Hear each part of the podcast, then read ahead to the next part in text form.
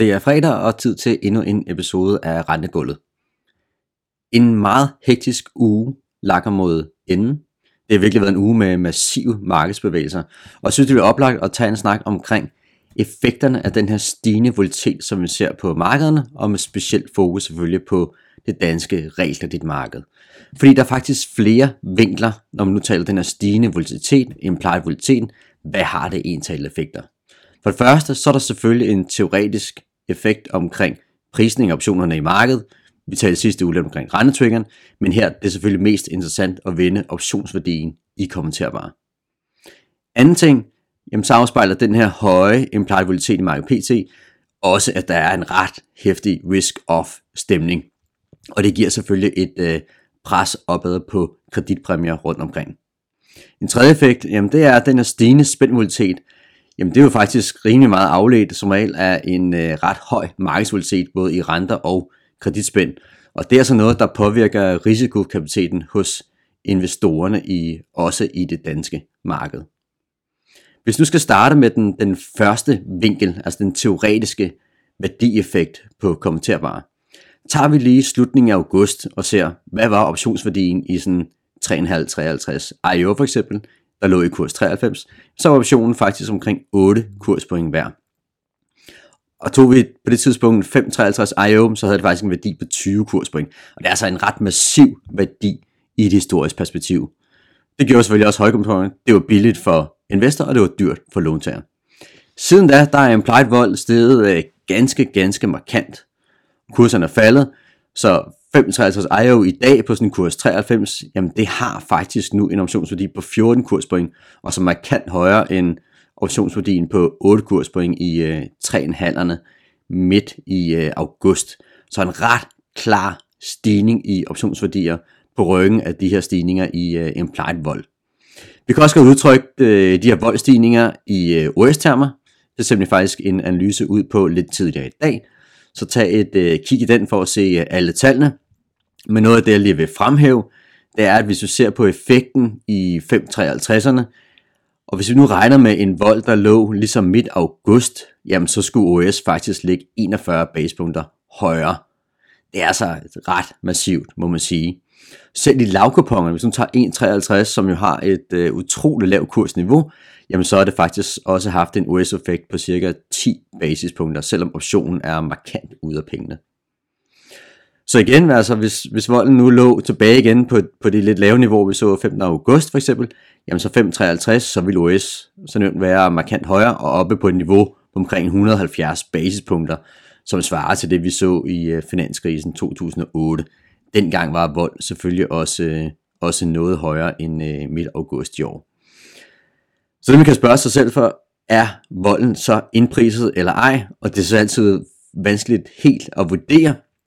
Men det man kan sige, det er, at skulle vold begynde at falde tilbage på et tidspunkt, jamen så vil komme til at bare se, se ret billige ud i en spændt betragtning historisk set. Altså min forventning er, at vi stadig kommer til at se en ret høj volatilitet det er næste stykke tid, måske en lille smule øh, lavere, men nok også noget, vi skal vende sig til at se de høje niveauer, indtil vi faktisk begynder at se inflationen kommer under kontrol på sigt. Den anden faktor, der er værd lige at nævne omkring de høje volatiliteter, jamen det er jo sådan set den øh, effekt, det generelt har på øh, risikofyldte aktiver. Fordi selvfølgelig, som lige nævnt her, så har vi en, en teoretisk effekt, hvor høj vold giver en lavere OS. Det skyldes jo, at modelprisen er som regel højere end markedskursen, når vi har et positivt OS. Så alt den lige, så skulle øh, OS være kørt 41 punkter lavere i 553. Men det er jo ikke sket. OS ligger faktisk øh, højere nu, end det gjorde i øh, midt august.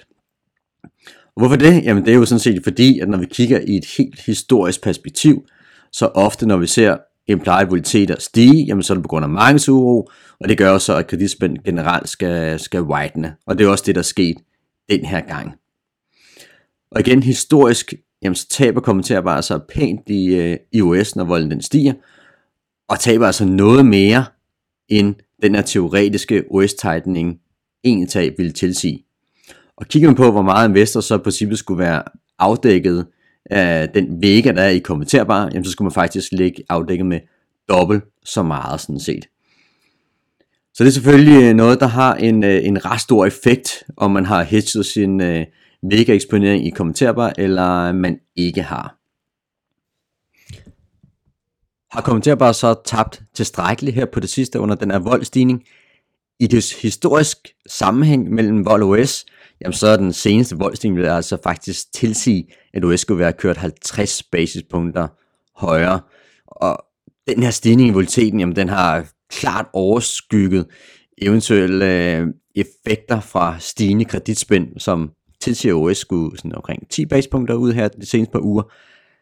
Og så meget er OS jo faktisk øh, bestemt ikke stedet i øh, på obligationer, men jeg synes heller ikke måske helt, at de burde være stedet så meget, da den her voldstigning må sige at været virkelig ekstrem og kraftig her på det sidste. Så hvad er konklusionen på den her lidt tekniske indledning af podcasten her i dag? Jamen det er at kommentere bare, at de har tabt, også når vi tager det for den stigende volatilitet. Det burde de også, men jeg synes også, at de begynder at se lidt billige ud nu her. Den tredje vinkel på den her stigende volatilitet, og hvad det har betydninger på det kommenterbare marked, jamen det er jo effekten på de risikomodeller, som der er rigtig mange investorer, der øh, bruger. Specielt her vil jeg tage VAR frem, som tit anvendes af hedgefonde, pensionskasser, marketmaker. End hos os, der har vi også underlagt en varmodel, VAR-model, har været det gennem de senere 6-7 år, og der er sikkert også helt sikkert andre marketmaker, der også er underlagt varmodeller. VAR-modeller. Det er jo ingen overraskelse, at når man kigger på VAR, på realkreditobligationer, stater, outright renter, jamen så er de her VAR-tal jo massive pt. Jeg regner lidt på øh, danske obligationer, også lidt på svenske obligationer, og så kigger lidt på et VAR-tal i kommenterbare. Her har jeg bare sådan set gjort det simpelt at kigge ud for OAS-ændringer, det vil sige faktisk lavet en undervurdering af den øh, faktisk risiko ligger. Men PT, der ligger VAR altså omkring tre gange højere end det gennemsnit, vi har set siden 2014. Det er massivt højt, må man sige. Det ligger en del over øh, covid-19 krisen i foråret 2020, som jo også virkelig gav et øh, stort udslag i øh, VAR. Men specielt i kommenterbare ser det altså øh, ud til, at VAR den er steget, øh, steget betydeligt. Faktisk dog er, hvis vi kigger på VAR-tallene på femårige bostader, de er faktisk lidt mere end tre gange deres øh, gennemsnit, og altså relativt blevet lidt mere risikofyldte end, øh, end konverterbare. Kigger vi på femårige flexer, jamen så ligger VAR-tallet P til omkring 2,6 gange normalen, og igen altså en lille smule lavere end 5-årige bosteder. Og selvfølgelig det, der har den største stigning i VAR, det er for eksempel at kigge på femårige swapper outright rente, jamen der ligger sådan set fem gange mere risk, end øh, vi normalt plejer at se. Men tager man sådan en portefølje, hvor vi både har lidt øh, femårige bostader, vi har flexer, vi har kommenterbare og lidt outright renteeksponering, lidt Danmark Euro eksponering også, altså hvad en typisk, øh, måske en hedgefond, pensionskasse, kunne ligge med, jamen så sådan en portefølje, den har nu her cirka 3,7 gange så meget risk end øh, gennemsnittet siden 2014. Det betyder alt andet lige, at for samme risikobudget, jamen så kan du kun have små 30% af din eksponering. Og det er det, vi tydeligt har set her på det seneste. Der er jo en klar effekt på, at investorer den seneste tid, de er nødt til at skulle reducere deres øh, risiko, og dermed være sælger af obligationer i øh, markedet. Så de to første faktorer, jeg var inde på, altså den her teoretiske værdi af stigende volatiliteten, og så også den her sammenhæng, der normalt har været mellem OAS og konverterbare og øh, implied volatilitet i, i markedet, jamen det giver selvfølgelig et billede af, hvad investor skal have af kompensation i forhold til den øh, risk, der ligger. Men det, der er virkelig vigtigt PC, det er den sidste del omkring risikoreduktionen, som jo sker, fordi varer stiger så meget, på trods af, at aktiverne sådan ser, ser billige ud, eller markant billige ud i et historisk perspektiv. Og det er jo kun for kommenterbare flexer, men det er også noget, vi ser helt generelt rundt omkring os. Så den her faktor, den er super vigtig i den kommende tid, og det gør selvfølgelig også, at det er vanskeligt at kalde på, hvornår vi kan se en øh, vending i øh, markedet. Det vil jo nok kræve, at vi får mere ro på markederne helt generelt. Vi får øh, mere stabilitet i renteniveau, og dermed også kreditspænd, og dermed også varetal og så videre, der kan blive lavere på sigt. Konklusionen er altså, jamen hvis volatiliteten begynder at falde, jamen så er det noget, der klart bør understøtte det danske realkreditmarked.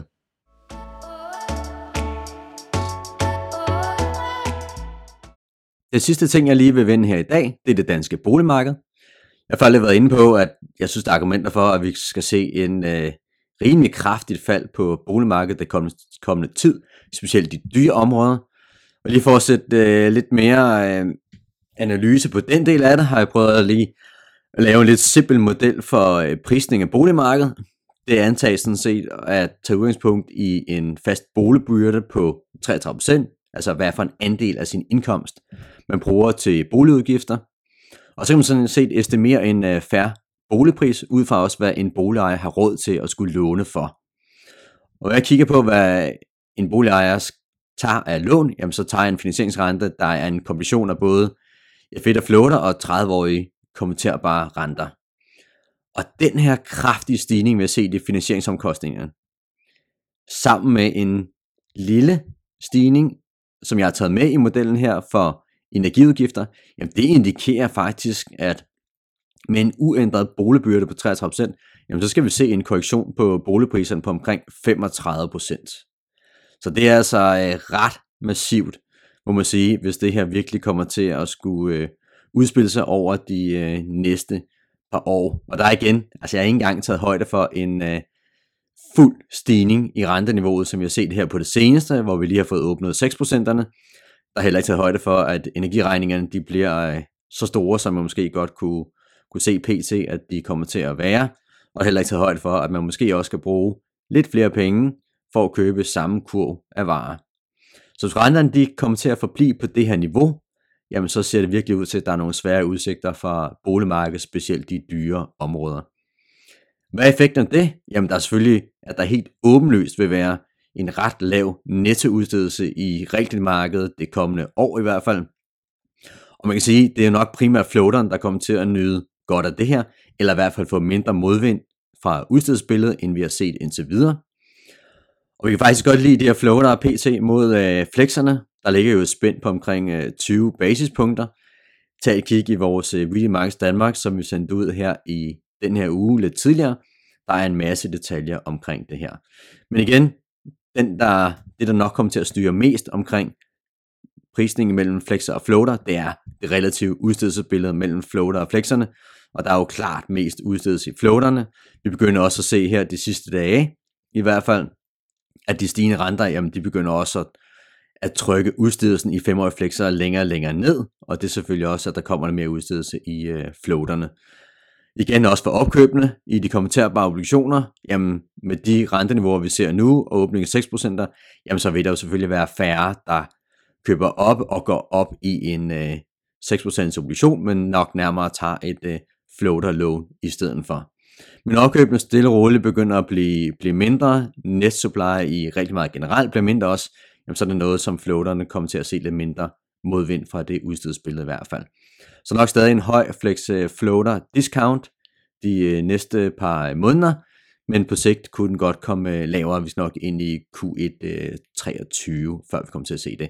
Men altså, hvis du synes, der er god værdi i de her floater, så tag et kig på dem, og tag et kig på vores Media Markets Danmark.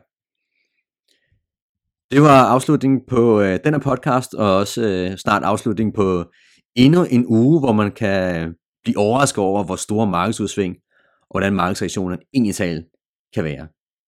Tak fordi I lytter med, og god weekend.